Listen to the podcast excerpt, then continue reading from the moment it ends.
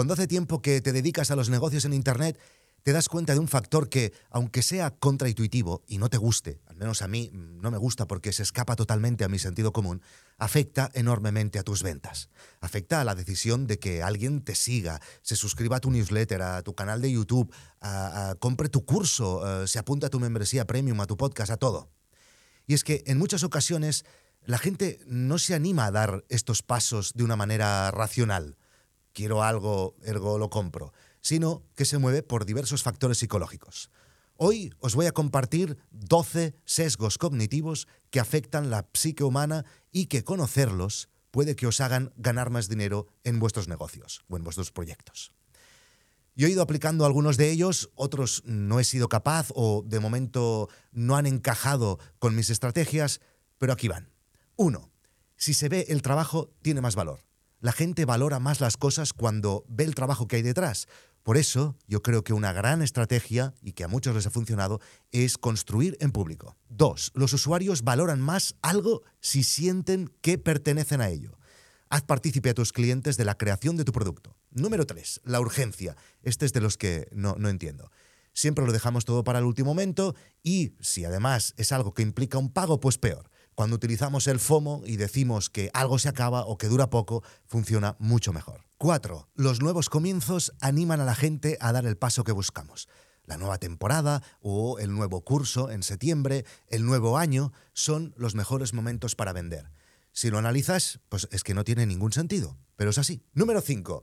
Admite tus defectos. Serás percibido como más auténtico. Yo, por ejemplo, eh, ronco y por cierto, os voy a explicar algo sobre este tema muy pronto que os va a explotar la cabeza. Y con musiquitas. Sí, amigos. Ronquidos y musiquitas.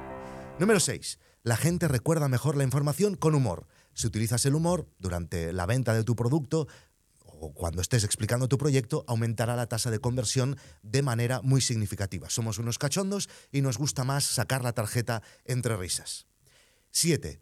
La gente decide en función de cómo se le presentan las opciones, aunque sean las mismas opciones. No es lo mismo decir que Guide cuesta 7,99 al mes que 96 al año. 8. Si ofreces un precio muy caro al lado del que te interesa que compren, es percibido mucho mejor ese precio.